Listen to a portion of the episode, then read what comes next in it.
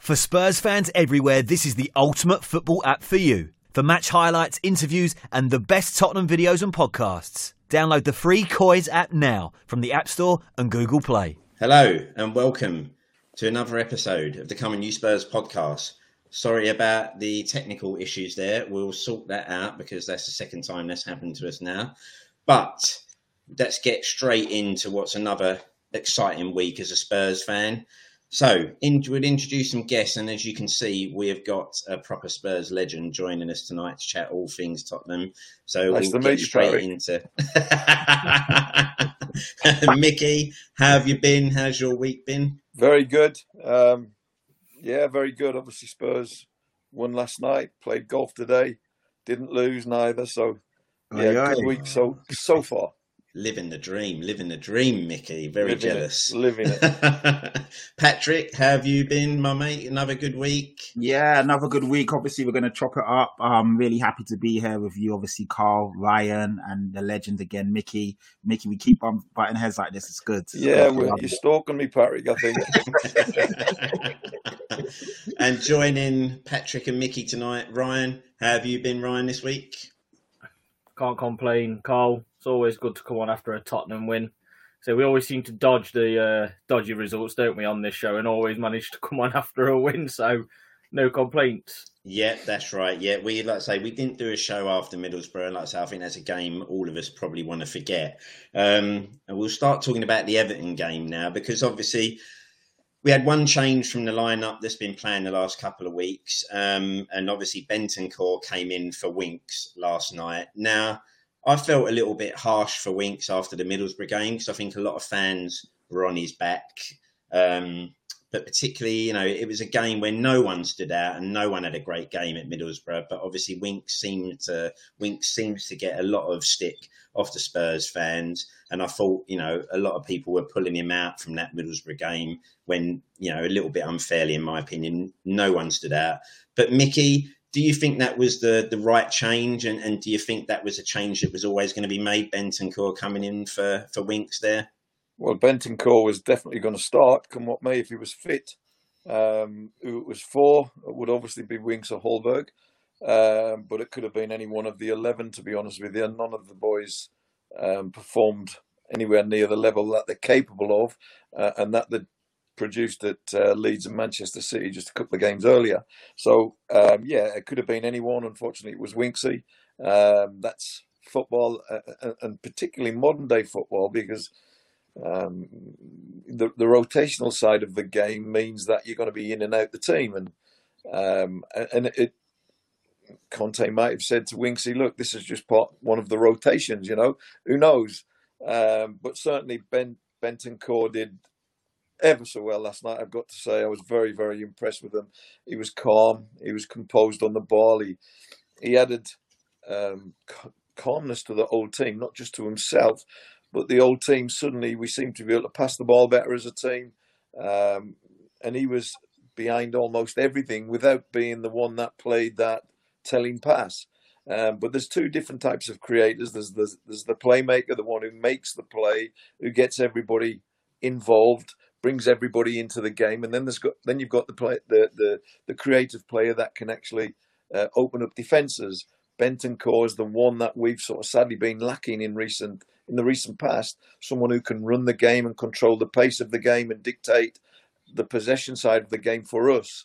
Um, and then sometimes he can play the odd killer pass. Um, so I was very impressed with him last night. Yeah, Pat Patrick, as Mickey said there, when he's in the side, you can just sense there is an extra level of calmness, isn't there? I mean, him himself on the ball is very composed. You know, you can see that he, there's a player that doesn't get panicked, even if he's got bodies around him, is calm, collective on the ball, and, and is always thinking, say, a couple of moves ahead of his passing. You can that notice straight away last night, didn't it? How much more comfortable we were in midfield. Yeah, he's so silky and smooth, and I love his his demeanor is just calm and he, like Mickey saying, he it's almost like he reads the game before it's happening.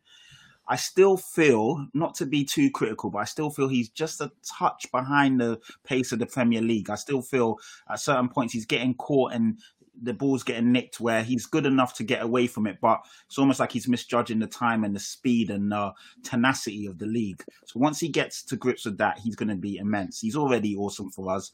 Definitely made a difference. And like Mickey said, he just cool. He gets the ball. It's almost like he just slows the whole game down. You know, like the top players, they don't have to be quick, but when they get the ball, it's like almost time freezes. And when he gets it, he can just see everything. And then, you know, I mean, like, like nice touches in the box, even when he's getting pressed. Then he just releases it, gets it back, and he just makes the pitch look bigger because he's literally spreading, dictating play. And um, he's someone we feel. I mean, you, you saw how much we've missed him in the last couple of games when he's not been in. Because even against like Middlesbrough, no disrespect to them, low opposition, we didn't have anyone that could do that. Um, so fantastic to see him back. I was a bit worried because when someone rushes back, you're not really sure if they're going to be 100%, but he looked good to me.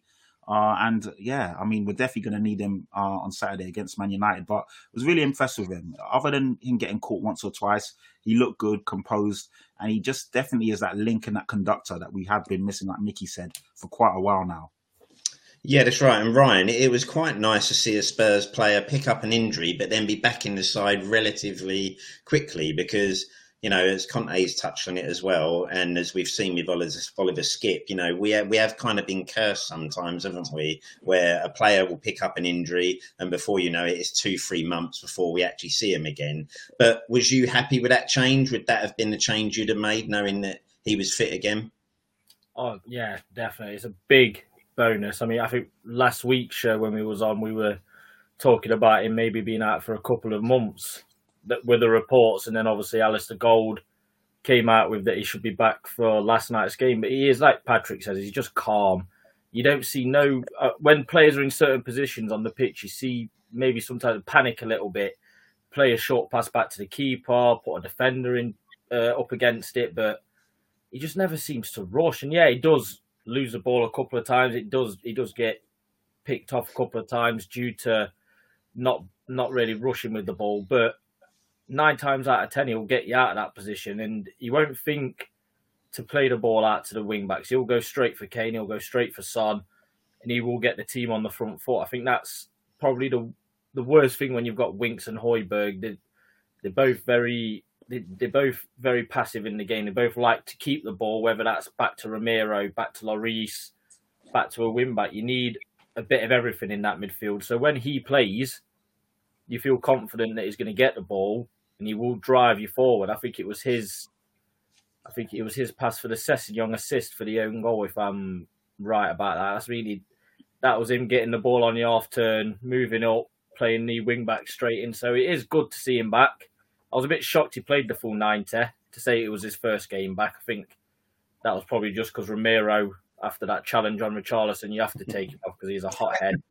he does not slow down when he goes in for a tackle. So you don't want him suspended going into Old Trafford. So that was the right call, but I just hope that he's fit enough for Old Trafford. And you never know, we might get lucky and get Ollie Skipp back for that game as well. You never know.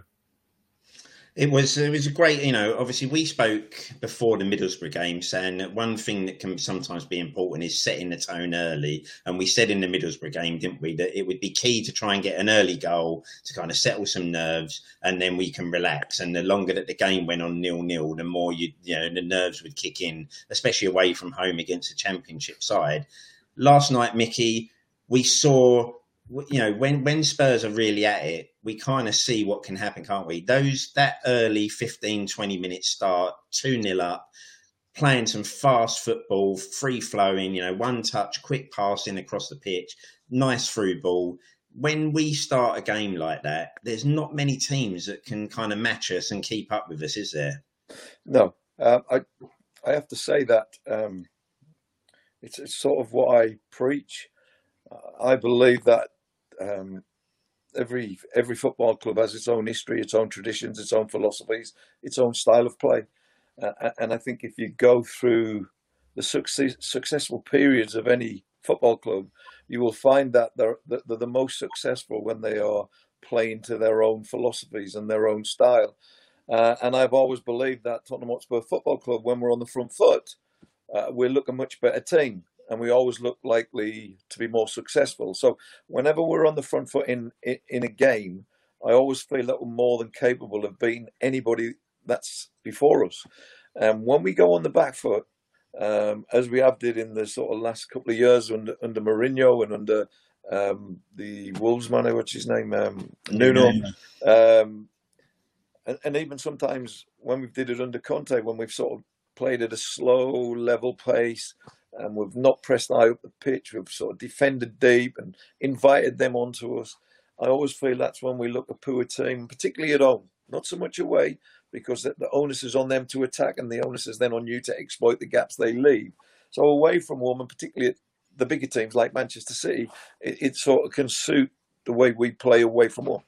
Uh, but when we're at home, I really believe that we've got to get on the front foot. We've got to let them know what's coming their way.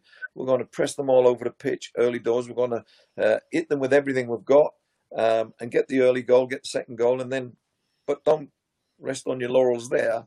Uh, that's yeah. what pleased me last night was we got 2 0 up in 25 minutes. And, and um, you know, in the recent, uh, the very recent past, we've sort of tended to sit back on our laurels and invite, you know, I remember being 2 0 up at against Arsenal at the new stadium last season, I think it was. Yeah. And um, we sat deep in our box almost and invited. And luckily, they missed a lot of chances. They could have got back in the game. So I always say, keep going, keep doing what got you in that position. This is Tottenham. This is how we play. Play. This is the dare is to do. We go forward. Uh, uh and at two 0 um, it's a quite a precarious position to be in because they get a goal. Suddenly, you feel under pressure. You get the third goal, you feel totally relaxed, even if they score score their first goal. So uh, my motto is that you know get on the front foot. We're always and, and this team in particular because our best players are up top.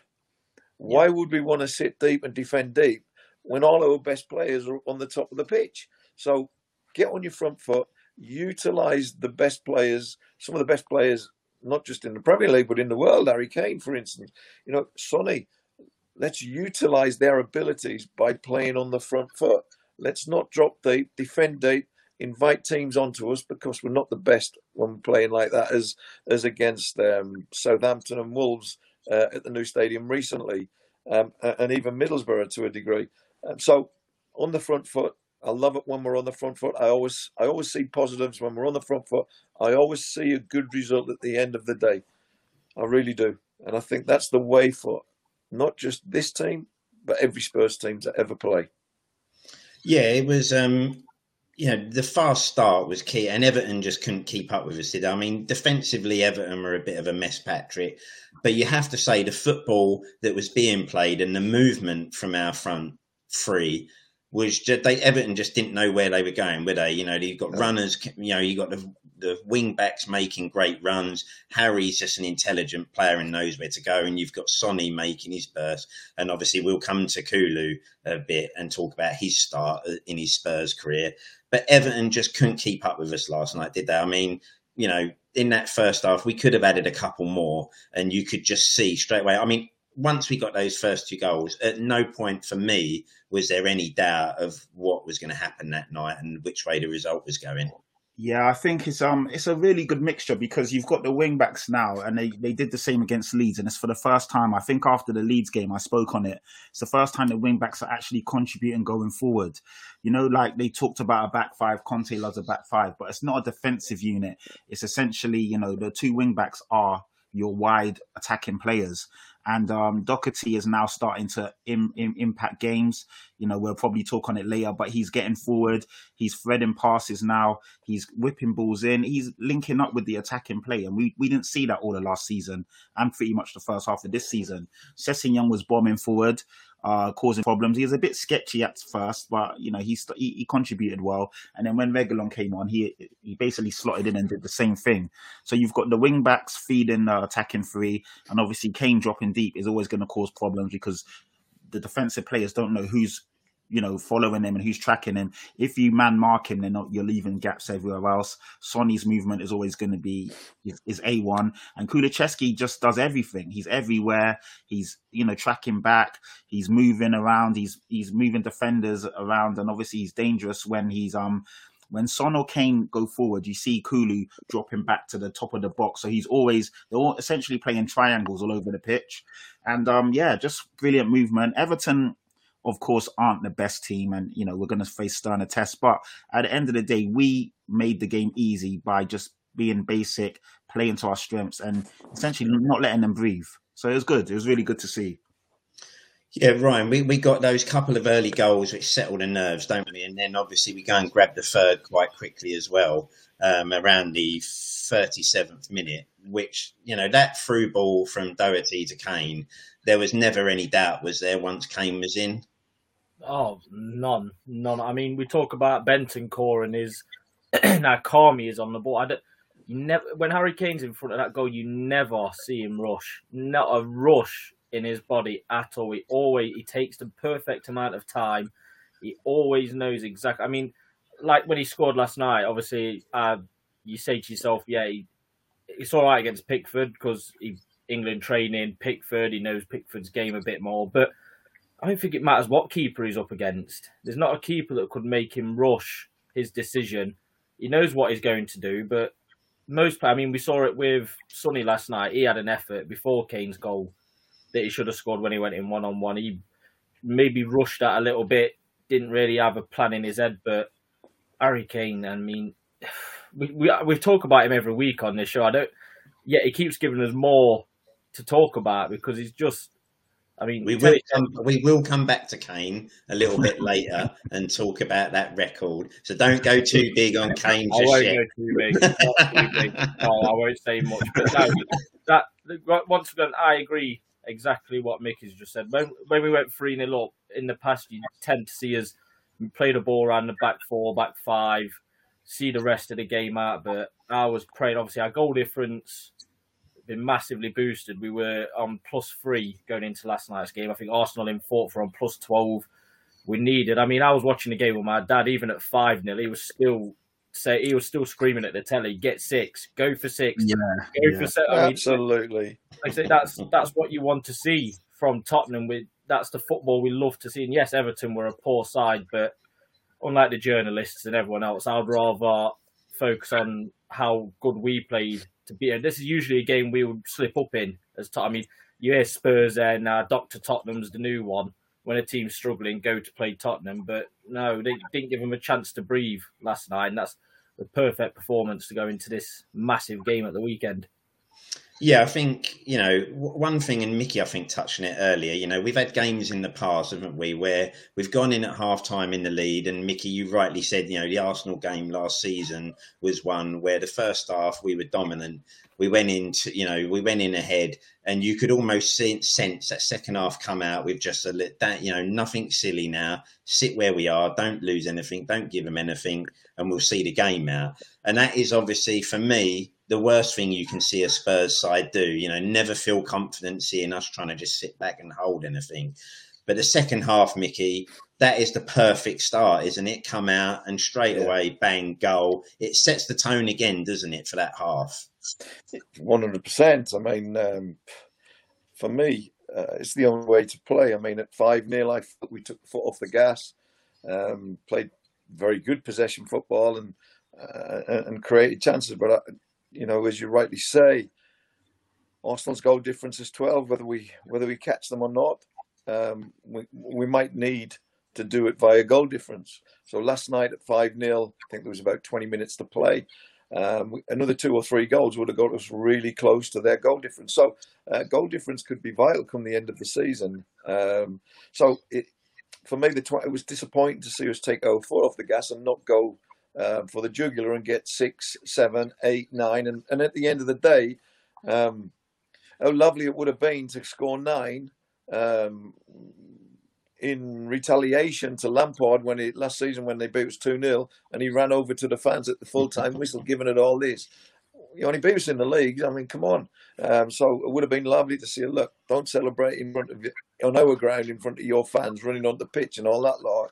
You know, we we've done you nine 0 It would have been lovely to say. It was lovely to say five 0 but five 0 wasn't enough.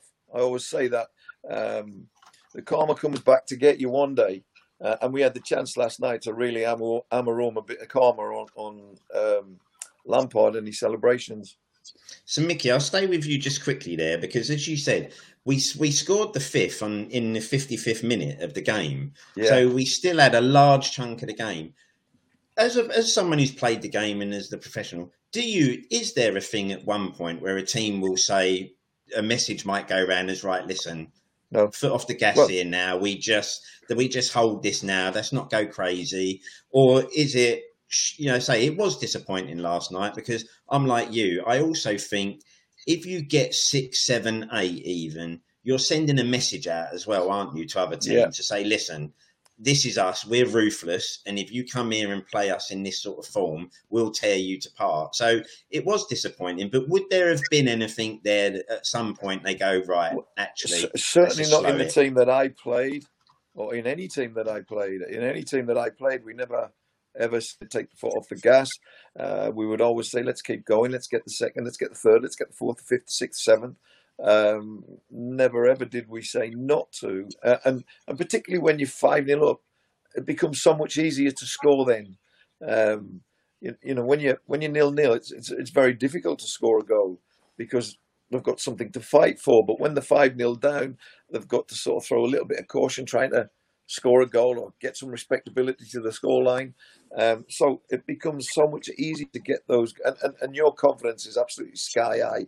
Everybody's circulating the ball, everybody's in complete control of the game. So it's easier to get that sixth and that seventh and that eighth and that ninth. Um, and I'd like to see us show that mentality. I think that you want to go from the um, to a winning mentality. Uh, watch Manchester City. When Manchester City are in that same position, they go for the jugular. They don't suddenly say, "Right, let's just keep the ball." They could keep the ball all day, but they go for the sixth and the seventh and the eighth and the ninth, and and, and that is that takes a different mentality. You know, when you've won the game, the game's over, but hang on, we're 5 0 up, but I won six, I won seven, I won eight. And as you might rightly say, teams that come and then play you, they think, wow, this team's quite ruthless. So you, you, you sort of, a little bit of fear goes into the opposition when you start scoring goals. So um, I would love to see us go for, keep going forward, keep going forward. One, I love attacking football. I can't stand boring defensive football. I wasn't, I wasn't born to play that way. I wasn't born to watch football played that way. I was born to see open, entertaining, attacking football. I was born to be a Spurs player because that's what we've played all our lives. And and when I see us going forward, I think it's a joy to behold. It's a sight. Some of our football at times last night, the the the the, the goals at Manchester City, the goals against Arsenal last season were two of the best team goals you'll ever see from one end to the other in about three, four, five seconds. You know, incredible. Let's keep doing it. Let's keep doing it. We're good enough we're good enough. We've we've solidified the defence by Dier being fit. We've now got very good player in Romero. We've got Dier just sort of, sort of sweeping in between, and, and then you've got Davies uh, as a left-sided centre back. We look, we still look vulnerable, but we're still there's a more solid look to. I mean, I don't think Everton hardly had a chance last night. You know, Yeah, no, Uh, no shot on target last night. no, that's Everton right. So. I, and people say, well, Everton are crap, Everton are this, Everton are that. Hang on. Manchester City got a late winner against them, didn't they, recently? yeah, I that's right. correct? Yeah, And they Um, should have had yeah. a penalty as well. and Everton, Um, yeah, And, Yeah, they, and they should have had a 100% Yeah, exactly. penalty that VAR overruled. So, yeah. so when you talk about them being crap, hang on, the champions of or the best team in Europe, in my opinion, struggled to beat them 1 0. And we've wiped the floor with them 5 0. And, and even when we took the foot off the gas, we still could have had another five or six. Um, so, um, Everton, yes, they're not a good side, but they can make life difficult for you. Uh, uh, and we made the job. It actually looked like they were Div, uh, Div, Div 2, and we were Premiership last night. We were streets ahead of them so far. Um, and, and I've, I've no doubt the press, they never liked to praise us. So, and no doubt that they wanted to praise how bad Everton were rather than how good we were. But, you know, you just look at our goals, some of the goals were absolutely, I mean, uh, Doherty, you know, I'm, I'm not Doherty's biggest fan, I've got to say. Um, and certainly I believe that he hasn't warranted being my biggest fan so far. Me, Yeah, or yeah, definitely, yeah. biggest fan so far. yeah, But I've got to say, last night I thought he was superb. It's the best I've seen him play. Even when he played for Wolves, his two passes for Harry Kane's goals were absolutely Yeah. Outstanding. Uh, the second one in particular, it was just, I mean, I was right behind it. It was, Anari's body shape as the ball was travelling into both passes were absolutely outstanding. And if if suddenly he develops the confidence um, Yeah. that he's lacked in in his first period at our club, if he suddenly develops what he showed last night, then he might just be one of the wing backs that might surprise, surprise us all. We've all been saying, "Oh, we need two wing backs," um, but this Doherty on last night showing, um, he must grow a bit from that. Yeah. You would hope he does. Um, not that he should need that to make him grow, but if that's what he needs, good luck to him. Another couple of performances like that, and we'll be saying, "Wow, we found a wing back." So credit to him. He's he's doing. I thought he was going to be sold in the January window. He wasn't. Last night he showed that hey, he's a better player than I actually thought. Yeah, Patrick, we, we you know, like I say, attacking wise, we were great. And we'll touch on there, though. Defensively, we were really solid as well, weren't we? Because if you look at that Everton lineup, now defensively, they are a bit of a shambles at the moment, all over the mm. place. But when you look, you know, Calvert Lewin was back for them last night. You've got to say he's up there with the strikers in the Premier League at the moment. Richarlison, now he's, you know, he's no mug, is he? You know, he is mm. a, a good player and on his day a match winner. You've got the young lad Gordon, who I think looks a really good player for Everton at the moment. Van der Beek in midfield for them. Yeah. This is not a weak Everton side attackingly, but I felt we really sort of played well defensively last night as well, didn't we? And looked solid. You know, Romero, Dier, and Davies are starting to really form a solid partnership, if you like, a trio back there now, aren't they? Yeah, and and this is it. I mean, Mickey's touched on it. You've touched on it, Carl. Even Ryan's alluded to it. Um, at the end of the day, yes, Everton looked poor. They're not great. We all know that. Hence why they are where they are in the league at the moment, fighting for their lives. But at the same time, we also made them look poor by just being so solid defensively. You know, I didn't see. Sometimes even when you're two or three nil up, you feel a bit tentative or shaky when the defenders are moving the ball around or they come into possession of the ball. I never felt that yesterday. Everton really didn't get behind our line. They didn't really move our defense around. We were solid. We attacked and wait. And even when, um, you know, because I was at the game as well, and when, um, when Everton had the ball, you saw Dier pushing everyone up, making sure that we weren't camped and sat too far deep and too far back. So Dier, again, he doesn't get the plaudits he deserves. Yes, he has been a bit dodgy at times, but I feel this season he's been really good. And he was back there communicating, moving the guys around. Romero, we know, is a great defender. He obviously can have a bit of that hot-headed or rashness about him. I didn't. There was no need for him to clean out Richarlison the way he did. Like Richarlison was going nowhere, and he just cleaned them out. And it was it was I, good. I just see. like the fact that he got up trying to moan about the fact he was going to get a book in there. I know, he's It's like, just like, "Oh, referee, oh, come on, oh." what, what? Like- like he was nowhere near the ball. It's so funny to see. But no, I do I do think we Yeah, I and thought he got the ball. And even when Big Dave came on, Davinson Sanchez, because obviously Romero getting that yellow card, we wanted to make sure he didn't get a second yellow. We need him badly for Man United in the next games. Even Davinson Sanchez coming on, to his credit, I'm always a bit worried when he's in the team or when he's on the ball. He looks fine. And I know, like Mickey said, when you're four or five nil up, it's a bit easier to spray the ball around. But yeah, I just think defensively we looked solid. And it's great that we kept another clean sheet because goal difference right now is so congested in that fight for fourth, fifth, sixth, whichever. Uh, goal difference right now is an extra point, and we need to close in on the fact of that we're level on points with West Ham, but we're below them because of our goal difference. And obviously, Arsenal having like a plus eleven or whatever they have, we 12. need to chip away. Is it plus twelve? I Yeah. think we're we're on plus eight now, aren't we? It's After not that I'm two- counting. Mickey's weighed this all up. He's, he's, looked at every scenario here. So yeah, I, th- I think we just went ahead of uh, Man United on goal difference, but obviously they got a few points on us. So yeah, it's all gonna count. So like like you were saying, Ryan, I really wanted more. You know, five 0 up after sixty minutes. There's no 30 minutes left on the clock. I know you want to also preserve your energy. You got a big game on Saturday, but with the fact of where we are right now, I would have loved to get six, seven, eight. Like you're saying, Mickey, send a message out to everyone. Like Tottenham are no mugs. You come to White Hart Lane, you're gonna be, need to be on your A game. And don't get me wrong, five 0 does send a message out, but seven, eight, or nine sends a bigger message out. Yeah, Yeah, Ryan, as we 100%. said earlier, um, Doherty, this new signing as you know right wing back that we brought from in January, what a player he looks. Oh, you know what? It's it's actually good to see him with confidence, and not not just him either, because at the minute he seems to be forming quite a positive relationship on that right hand side with Kulusevski. So the more confident he gets, the better. I mean, like Mickey said, the the ball, yeah, the ball for the first goal was brilliantly played through, but the ball for the second goal, it was just as good as Højbjerg's against Leeds because it was perfect. I mean, Kane obviously did the did the odd way. He finished it, put the ball in the back of the net, but the ball was. It, Kane couldn't have asked for a better pass. If he would have got the same from Christian Eriksen if he was still in the team, that's how good that pass. Now I'm not comparing Doherty's passing to Eriksen. Oh, it was it was as good last night. Yeah, yeah, yeah. Was. Dare I say, it reminded me of a young midfielder at Spurs back in the, back in the day.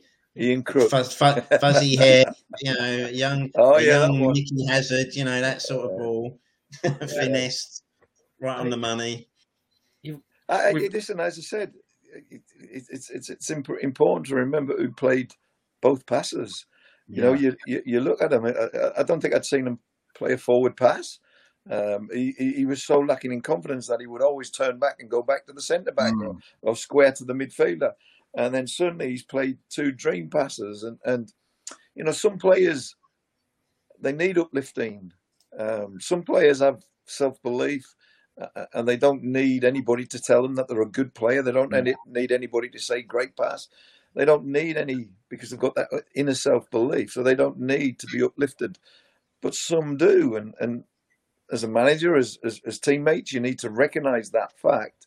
Um, and when he does something special like those two passes, um, hopefully everybody told him how wonderful they were because if that gives them a lift, then the biggest benefactors is the team. Um, the, whole team will benefit from a position that's sort of been um, fluctuating between three or four players and not ever really recovered from losing uh, Kyle Walker, really. Uh, Trippier came in and did okay, but um, Kyle Walker was a massive loss to us.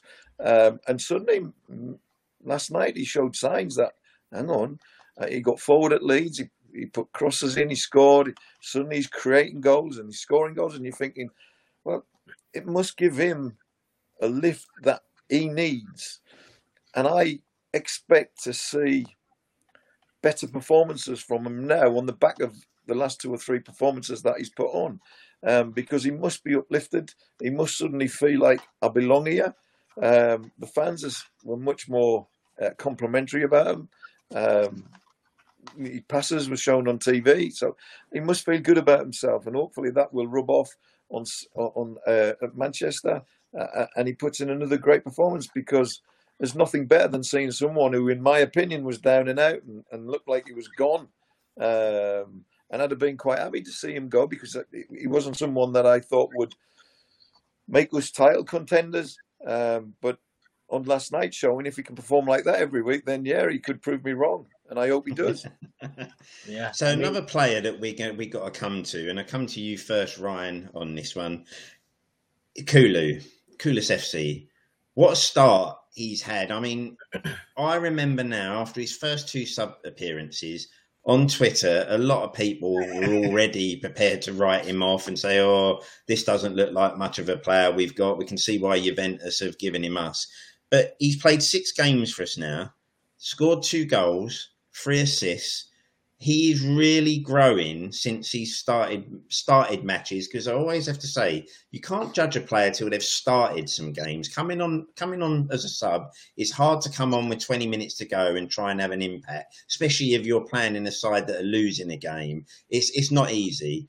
He's got his first appearances and now he has basically made that place his own, isn't he? You know, you're now not looking thinking, well, Moura's going to get back in next week he is going to be one of the first names on the team sheet.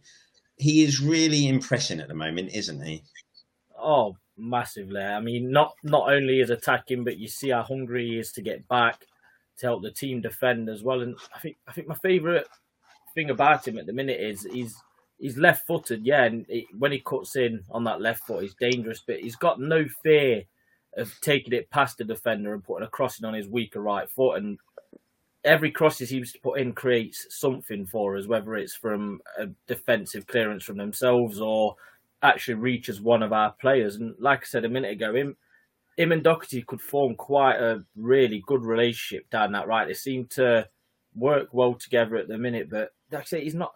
He's still fresh to the league. He's, he's. I can only see him getting better and better the more he plays for us, and then the relationships with Kane and Son will improve. With Doherty will improve. Whether it's Bentancur or Skipp or Højbjerg in midfield, they still probably don't know everything about his game yet. The runs he likes to make, the type of passes he likes to receive. Is the start is made. Like I say, Lucas Moura before the two week winter break that we took, he was probably one of our best players in the squad that we had. But at, at the minute, he's got no hope of asking Kulusevski out of this. And obviously, Bergwijn's dropped further down the pecking order. So he's, but that's what we want. That's what we've been clamming for is some competition for positions. I mean, like say, Doherty's come in, made that right back spot his own at the minute. Emerson's not going to get in. You've got Sessegnon and Reguilon on the left competing for them spots. You've got four midfielders competing for those two.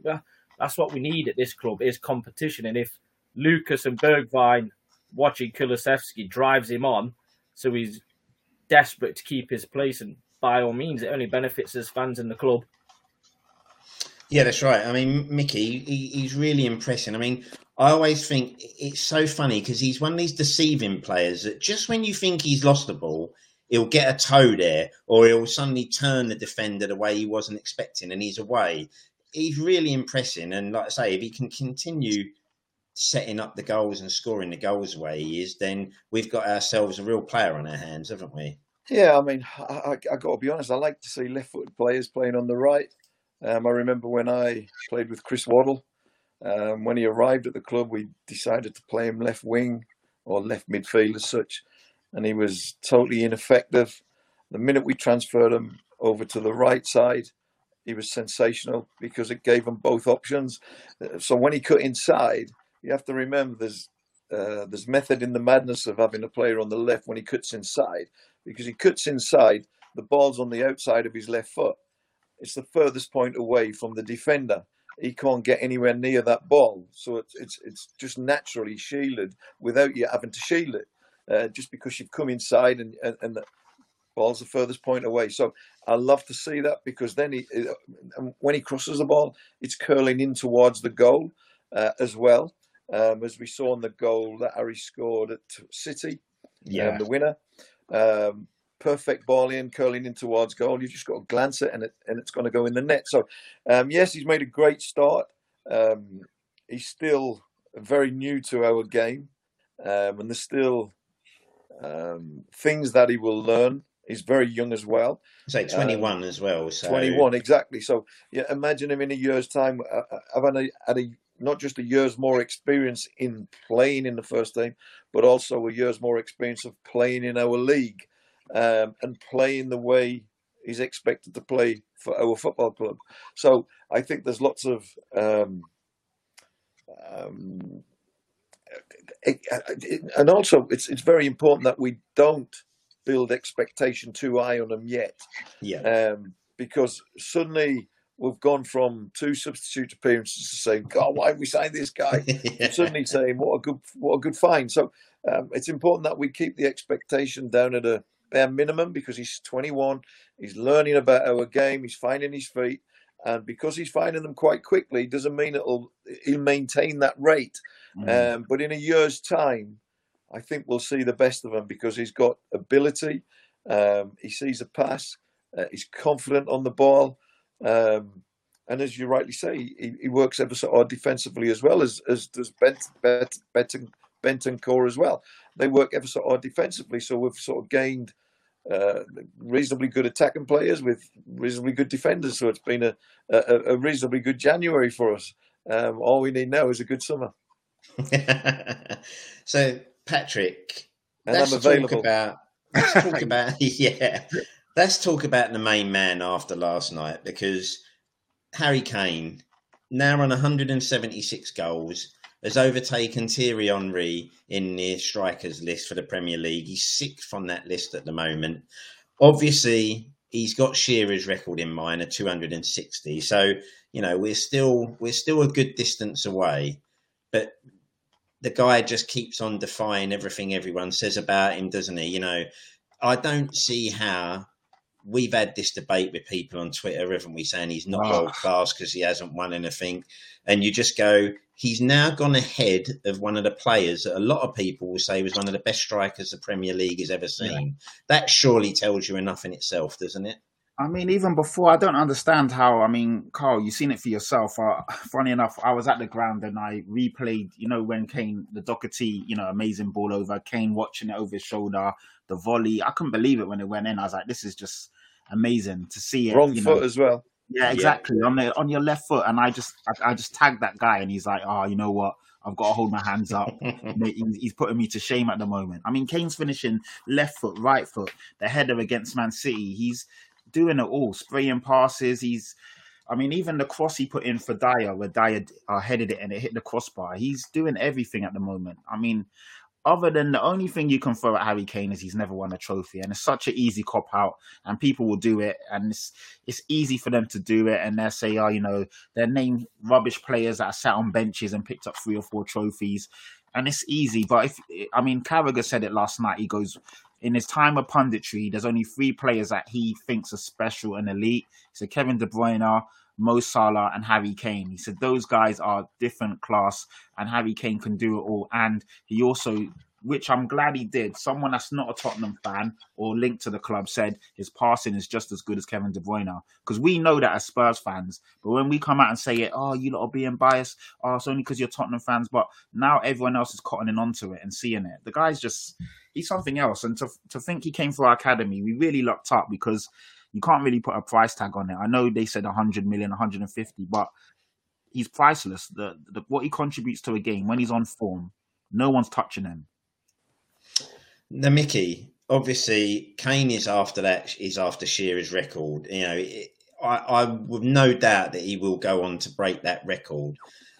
Do you think ultimately he'll do that fully in a Spurs shirt, or do you think at some point we may have that problem if this summer isn't where we need it to be? That again, we'll have the whole situation where Harry might be looking to, to move, or, or do you see him? Would would he potentially would there be that thrill of being, you know, the Premiership all time scorer and a one club man?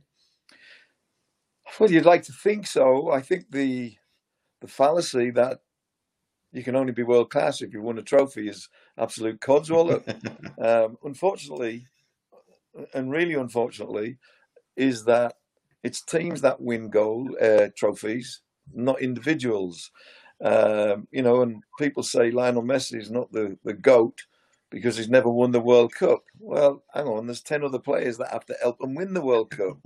Um, so I, I don't go anywhere near that philosophy. You're a great player. Me, um, what I'd like to see from Harry Kane, of course, uh, there's nothing better than finishing your career with trophies in the bag and being down in history of having trophies. It's it's, it's a lovely, lovely feeling. And I've got three. Um, but if someone said to me now, this second, Mickey, you've got two FA Cups and a UEFA Cup, would you give them up to be regarded as Spurs' greatest player of all time? Not a question I would. I think the legacy that you leave behind you, you look to Jimmy Greaves, for instance. People talk about Jimmy Greaves still to this day of how great Jimmy Greaves was. 266 goals for Spurs. Harry's closing in on it fast. And they still rave about him being our greatest player ever. So, Mm. what a legacy to leave behind. And, and I'd like to think that um, Harry's very close to the Jimmy Greaves uh, record. I think he'd probably need another season. Uh, I I can't imagine he's not thinking of breaking that record. Um, if he's not, then I want to know why. Um, because he he deserves to break that record. He deserves to break Shearer's record because he's a better footballer. He's a better all-round footballer than Shearer. Shearer was a great player, but he's nowhere near as good as Harry Kane is. Um, and uh, um, and while Shearer managed to trans uh, get some trophies along his path, um, it was because he went to Blackburn and, and Blackburn spent at that time big money in bringing in players and, and built a team capable of winning the title. Um, but Harry's a bit, was Harry, in my opinion, and I played against Shearer, is a better player than than Alan Shearer. Uh, and I think that if Harry stays at Spurs, um, and even if he leaves, he'll go on and break every record. Not a Yeah. question in my mind. Every record he will break. Um, but there's much more to Harry Kane's game, certainly in the recent sort of two or three years, uh, since he added the dropping off and uh, and deep and almost uh, playing like Sheringham, where he Sheringham used to drop off into the deep play and play people in, and then in- come into the box late unmarked and score his goals. Um, Harry Kane is is far better because he comes in and he, he creates goals. He plays incredible passes. Um, he makes goals for his teammates, but then he still arrives in the box and scores lots of goals. So um, he's a fantastic all-round player. For me, he's the best out and out centre forward in the world. In the Yeah. world, there's no. It's not even debatable. Um, was he as good as Messi at his best? No. Was he as good as Ronaldo at his best? No. Um, uh, definitely not. Um, but in terms of an out and out centre forward, there's nobody in the world who. I actually think Harry Kane would be a world class footballer if he played centre midfield also, Yeah. because he has that vision, that weight of pass, that that range of pass, um, the, the awareness to see it before anybody else has seen it, the understanding. That's the key to Harry, the way Harry plays the game. Is that mo- there's midfield players who can see runs and they lit the run all day long. Okay, but Harry doesn't see the run.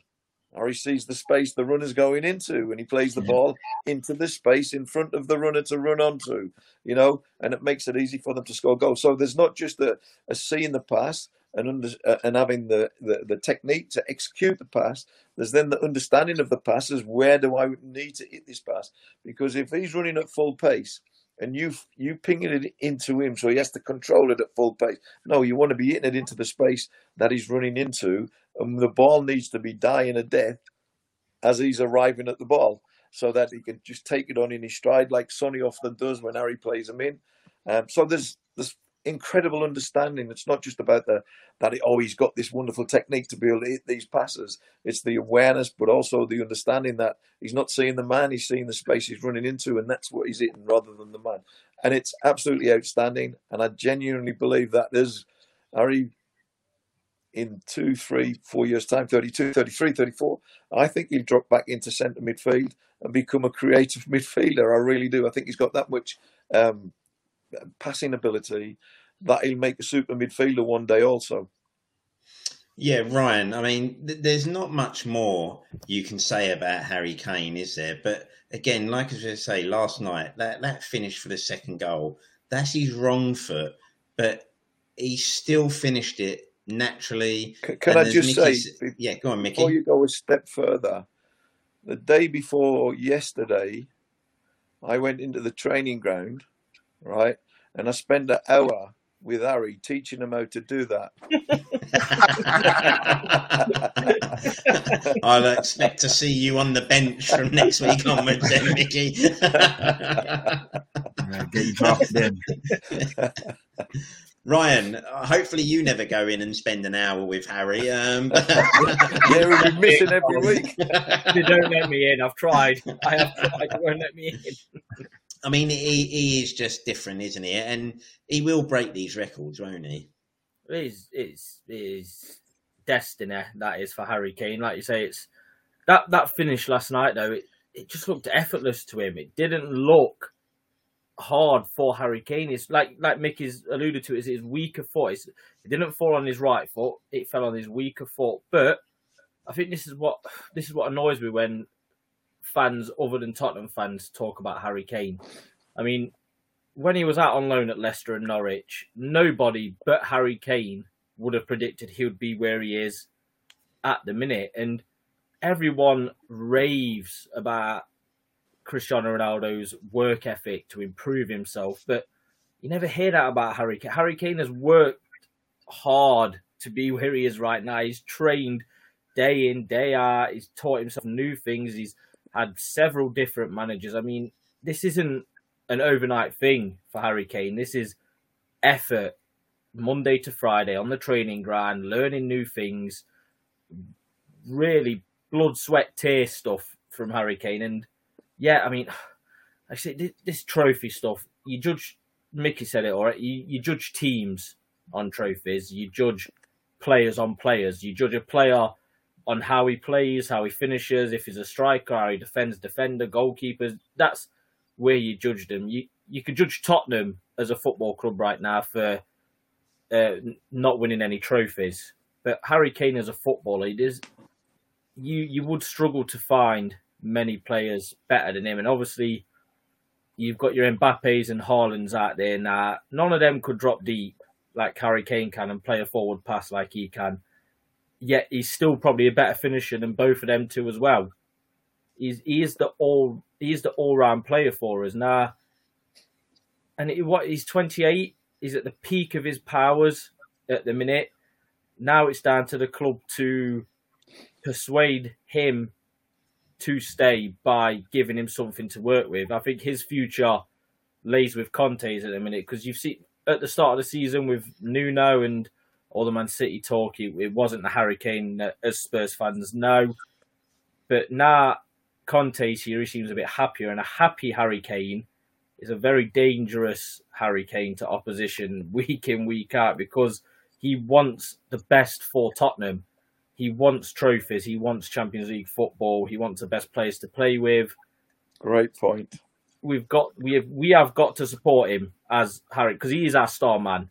There is nobody with his star power. It's a great point you make, Ryan, about Harry wants to win trophies for Tottenham. I spoke to Steve Perryman not, not too long ago, and he said to me, Mick, you know, when all the hullabaloo surrounding Harry in the summer wanted to leave, Stevie Perryman rang me up, who's won more trophies for our club than any any individual, and he said, Mick, there's something special about winning a trophy for the club you love. He said it's worth ten of going to another club, another club, and winning ten trophies with them. If you love a football club and you support that football club and you play for them and you win a trophy, and it's the first for a while as well for that football club, it means more than ten of for another one. And I absolutely and totally agree with them. Um, it's if when Harry does, if he does, uh, and I'm sure he will, if he wins a trophy for Spurs, I can't bear to imagine what it's going to mean to him.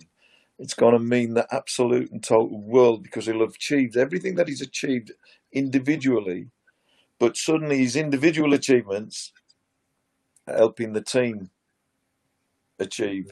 And that's ultimately the object of every player, in, individual within a team, always wants the team to succeed because it's sort of to contribute to the team success is equally well more important than the individual success. So I'm certain Harry is desperate to win trophies for Tottenham.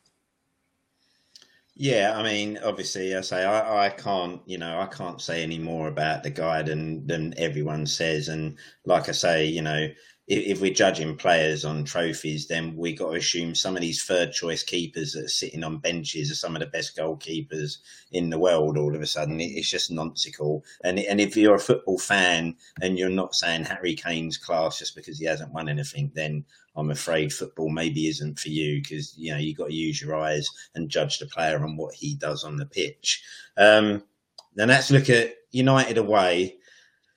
Patrick, we've really got to, you know, we are, you know, this is the problem, isn't it? One step forward, two steps back.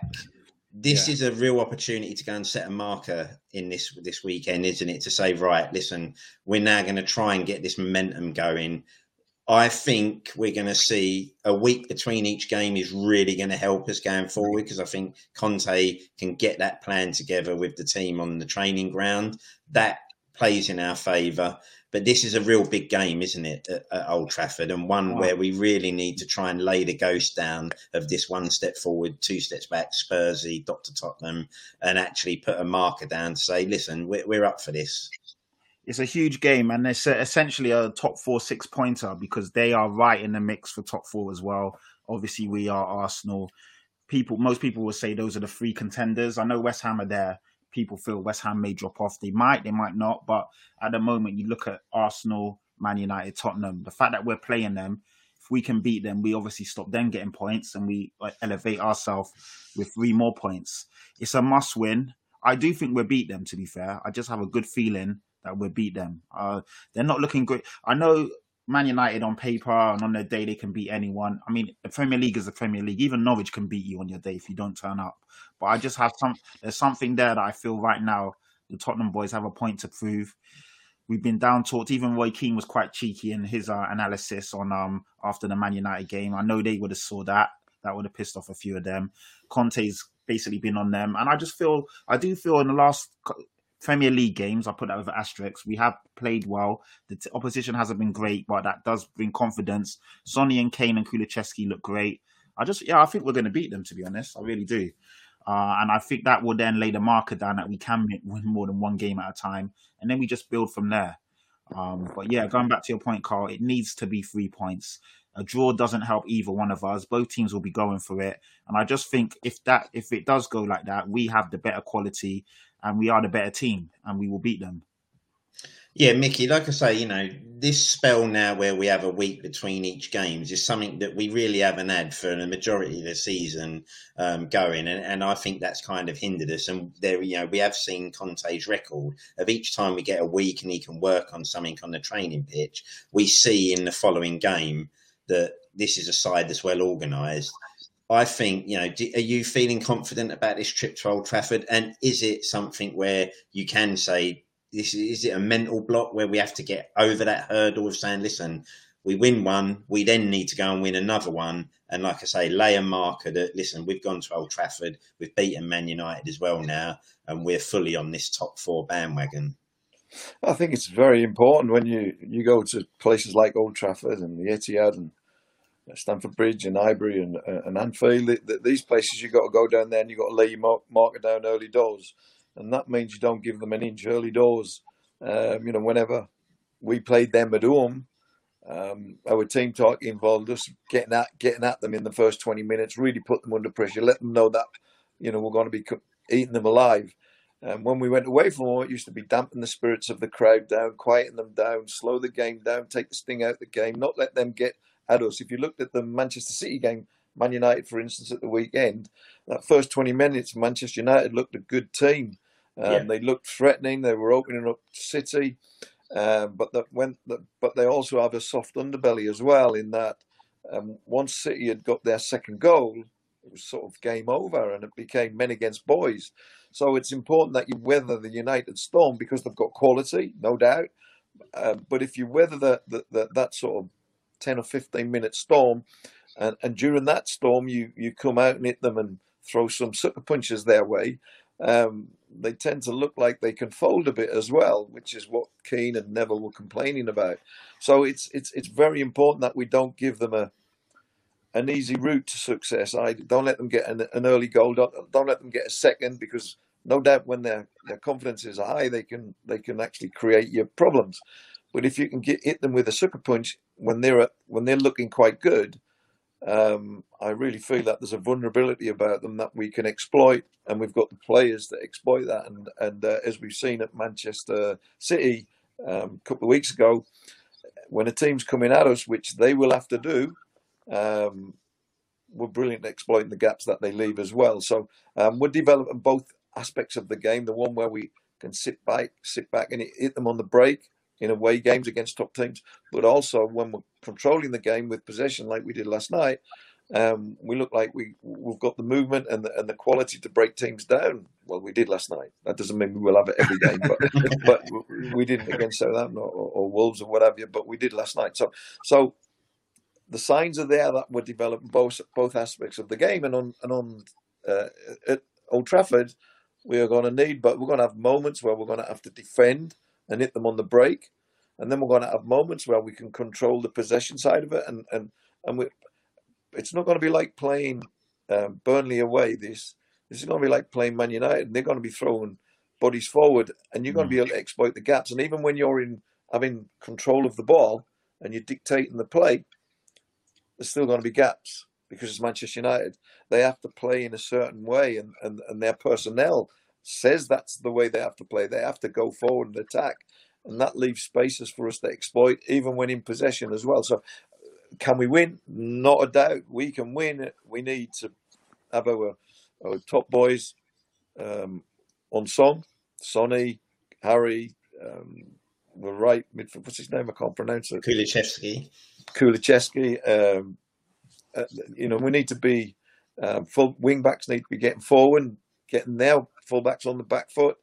Um, but yeah, I think we'll win. I think it's a massive two games for us. The next two games, I think. Uh, Yeah.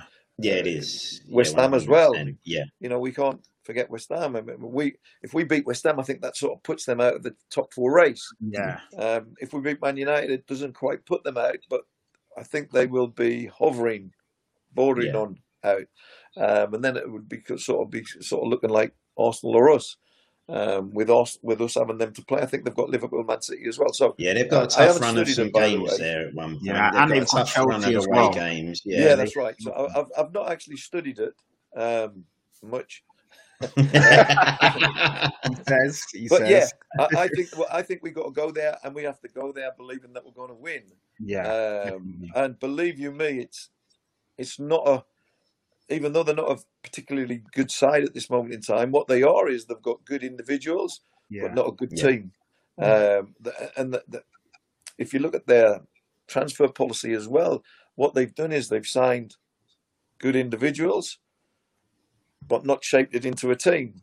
Uh, and that's why th- there's a vulnerability about them because they can all be good on the ball and they can all do good things, but as a unit, they're very fragile, and that's what we have to exploit. We have to really get at them, really test. Um, after weathering the early storm, we really have to put them under and, and test their confidence.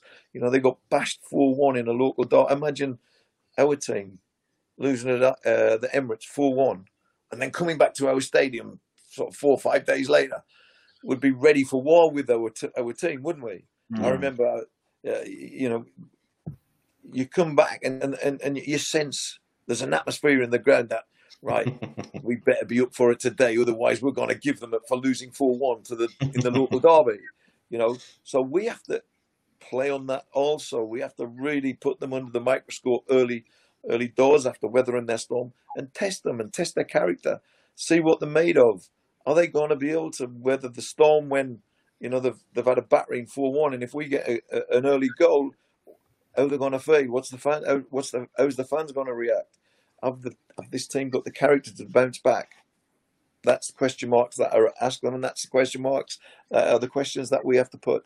Uh, but I think we'll go there and win, and I think we'll beat West Ham as well. Ryan, we're going to go score predictions now. Ryan, w- w- what are you predicting for this weekend at Old Trafford? I'm going for a 3 1 Spurs win this Oh, he's weekend. going I think very we got- confident. we, there- there's both team. There's brilliant individuals on both sides of the pitch, but we've got the best one in Harry Kane, and I think he will be the main man in that game. Well, I think he'd be licking his lips at the chance of playing that United defence, Yeah. won't he? Patrick, what about yourself? Score Yeah, prediction? I have the same as Ryan, and I'm sticking with it 3 1. I just think with that front three, especially with the wing backs creating spaces and pushing forward, I just think we've got too much for them. Of course, like Mickey's saying, they're a dangerous team. We have to respect them. But I think 3 1 is a is a good shout, and I, I do see Sonny, Kane, and anyone else chipping in with some goals there. Mickey, what about yourself? Score prediction for this weekend? Well, I'm I'm tempted not to tempt fate. I'm tempted to see a six 0 Man United, but, but then I'd be lying. Um, you know, you know when you're sitting watching a game and you say we're never going to score, and then we score. Mm. You think every time, oh, I'm going to say that. So I'm tempted to say six 0 Man United. I really am, but I'm not. I, I, I think three one Spurs. I really do. I think that we've got the ammunition. Yeah. The other night, yeah, yesterday, must have did wonders, wonders for their belief. Um, the way they it wasn't just about the fact we won five 0 The most important part was how well we played. Um, the possession football, the, the, the creativity, the the flair, the opening up, uh, the creating chances, the movement throughout the team was was exceptional. So that's much more important than the scoreline. Y- You know, um, I always say that. You know, if you keep putting in good performances, the the, the, the top results in the end come your way. So we can go Man United full of confidence. I really think that um, they'll not be. They'll be fragile and they'll be looking to get off to a fast start to lift their confidence. We've got to make sure that they don't get it, and then we've got to hit them with a sucker punch. Three yeah, I mean, I, I honestly really wouldn't be surprised if we could do what we did to him a couple of seasons ago and, 6-0. and score six again. Hmm. You know, I really think. yeah, but we need someone Harry- sent off. yeah, Luke Shaw isn't playing this time. Yeah, Who's the ref, by the way? On Lucas Moura. Oh, I must admit, I'm not sure who the ref is this weekend. I was going to say I've Um, got a couple of hundred quid I could send them. yeah, we can all chip in for that. Um, now, Mickey, while we've got you, I thought we'd just take a couple of minutes to to ask you about your Spurs career, um, and I wanted to just ask you a couple of questions um, on your highlights. So, I'm wondering for you. What was what was the best highlight in your Spurs career? What what moment is it that you you always dream about, look back on, and think that was my best ever moment in a Spurs shirt?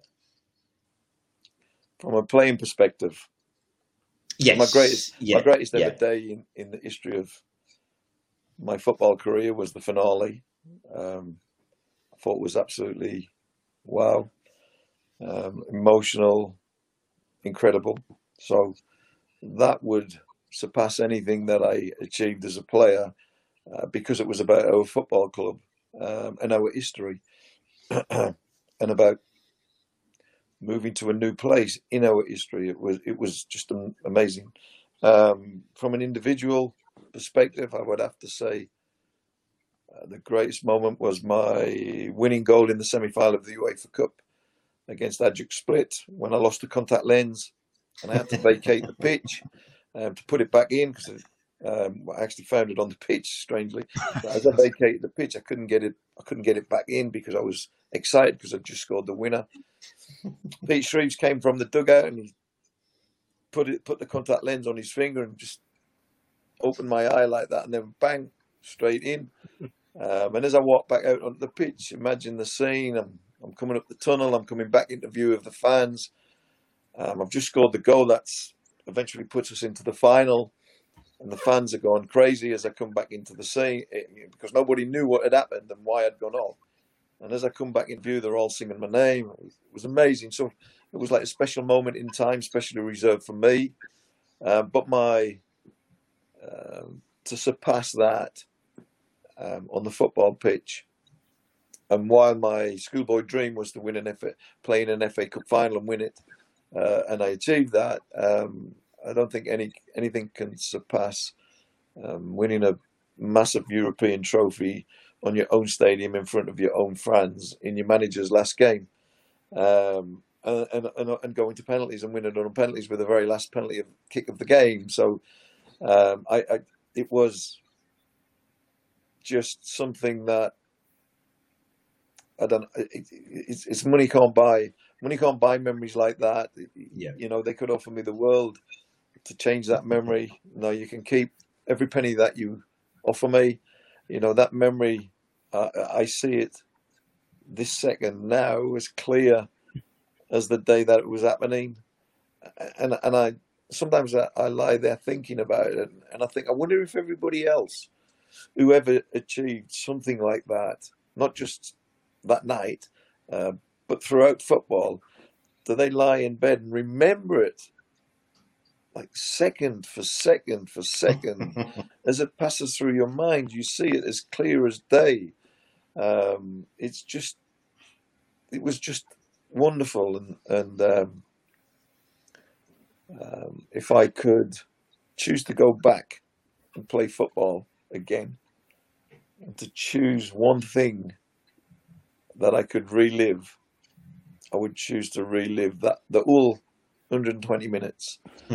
it was just wow, uh, just a little story to to to complete the evening. Really, when I was a young boy, I used to be, play for lots of schoolboy teams, and and I was managed by a, a butcher called Eric Robson. So we win the UEFA Cup. We do the lap of honour. We do all of that. We come back into the dressing room. Keith gets us all to sit down. Keith Burkinshaw always sit down. And he's doing his team talk, and the bloody phone rings in the dressing room. And Keith answers the phone. Hello? Mickey, it's for you. I mean, how do you get through to the dressing room on a match day in celebration? And it's this Eric Robson. the guy who coached me is a, like a, a 11, 12 year old. I used to play for his team. And he's got through to the bloody dressing room, and we're all drinking champagne and celebrating. Everyone's jumping up and down, and here he is on the end of the phone. Mickey, Mickey, best I've ever seen you play. Eric, Eric, Eric, we're in a team meeting here. it was it was the weirdest thing. That's crazy. Um, but in, in in an odd sort of way, it sort of it played a part and complete, and because it was all surreal. It, things, occasions like that, stay in your mind in a surreal sort of way. It doesn't feel like it's real.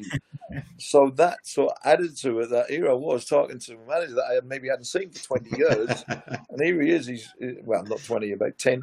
He, he, he's in, I'm in my team meeting of winning the UEFA Cup and he's on the phone to me in the dressing room while my manager's doing a chat.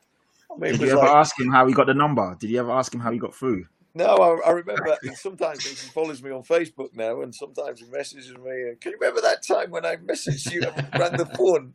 You know, you know, it was incredible. Funny enough, he wrote something about me the other day. Strangely enough, um, when we used to play in Sunderland, he wrote we used to play this game called World Cup, uh, and and he says when we used to coach the boys, he said would I used to give them running, he said, and Mickey would be walking at the back, eight eight running. He said, but the minute we put the ball in, you give him the ball.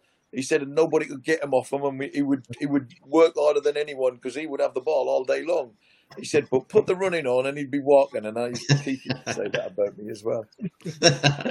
and Mickey, I hated, just I hated that. Just just give me the ball. Just let us play football. Don't, yeah. don't, don't no running. Don't need that running stuff. Let's just play football.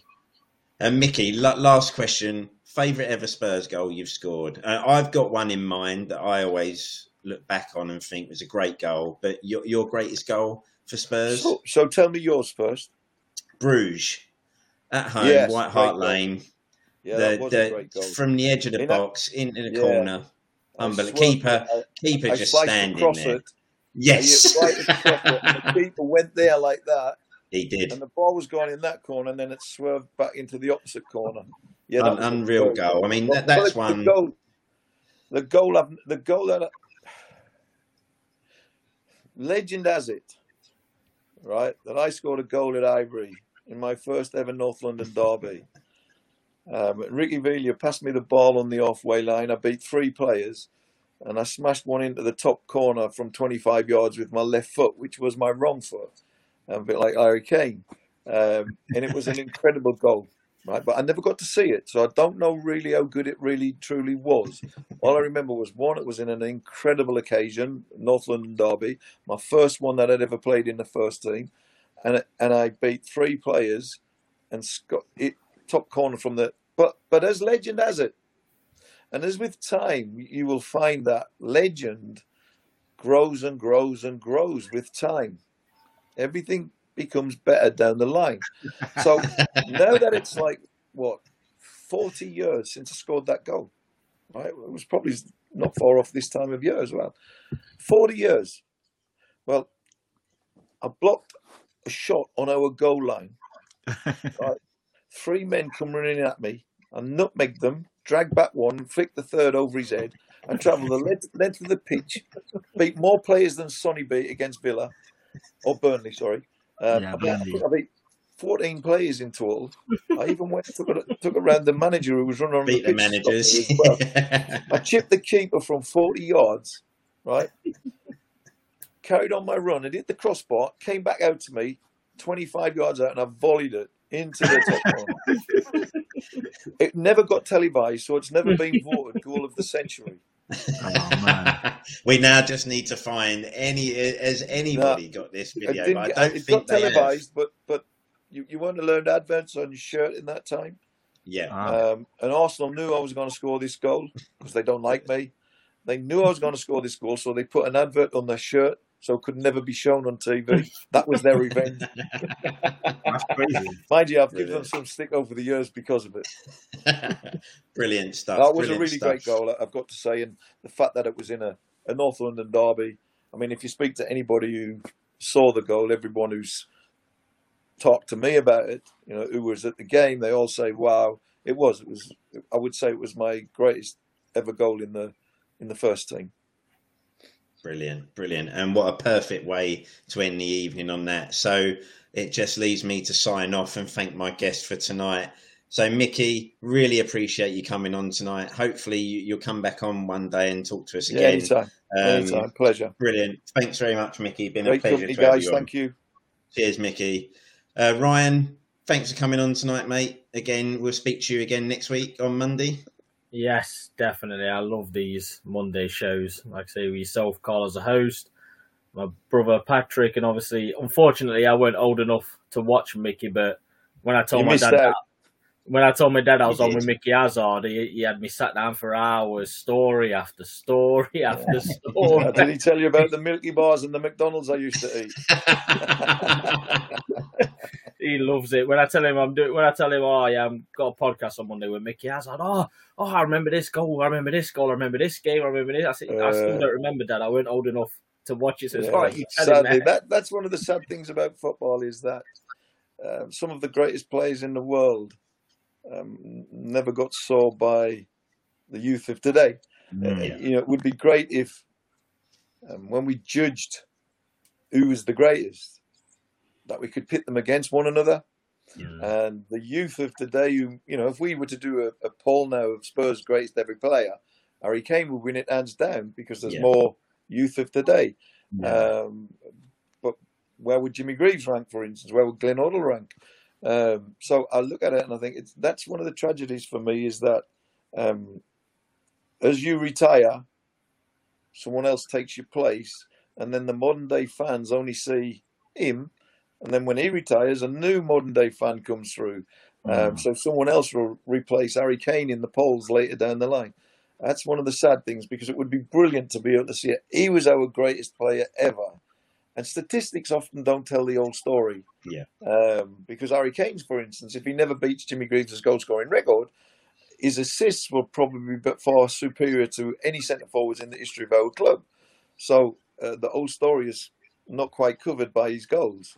Um, but unfortunately, um, time flies by and uh, we don't get to see all the players that we'd love to see. I'm, I'm fortunate enough. My dad has got a whole collection of VHS that Oh, has he? I've still been able to sit there and grew grew up watching, and still to this day love sticking them on and watching all those old '80s games. Mickey, Glenn, and one player that was massively underrated who I love, Tony Galvin. Yeah, yeah. You never hear Tony mentioned. Tony was a great Unbelievable player. player. He was Unbelievable a great player. player, Tony. A He great was. player. In in that team, um, we had so much flair and creativity um, that we need someone who could cover the ground, up, back, up, back, up, back. That was Tony Galvin because we had players who could hit that pass all day long into the spaces he would run into. Um, whereas Glenn didn't want to make that run. I hated that. I didn't want to make that run. I wanted to play the pass. Um, Ossie wouldn't make that run. He wanted to play the pass. up. um, Tony Galvin was uh, what I call an unsung hero who was a great player. Yeah, he really was. He was. Patrick, appreciate you coming on tonight, and we'll speak to you again after the Man United game. Yeah, hopefully another win. Fingers crossed. So we'll be coming back on here in jubilant. Everything Mickey, crossed. yeah, always a pleasure. Like Ryan, unfortunately, I wasn't old enough, or yeah, I wasn't lucky enough to watch some of your games. Definitely gonna have to check some clips and see what I can find on YouTube and VHS and DVD. But um, yeah, no, it's always great to sit down and chop it up with um former Spurs legend and someone as knowledgeable as you that knows their stuff and can tell us some stories and you know give us. Some. Oh, I just behind- guess. So, yeah, Brilliant it's a lot of stuff. Fun. Brilliant, Pleasure, guys. Pleasure Thank being you. on with See you, all and speak to you again on the next soon. For Spurs fans everywhere, this is the ultimate football app for you. For match highlights, interviews, and the best Tottenham videos and podcasts. Download the free Coys app now from the App Store and Google Play.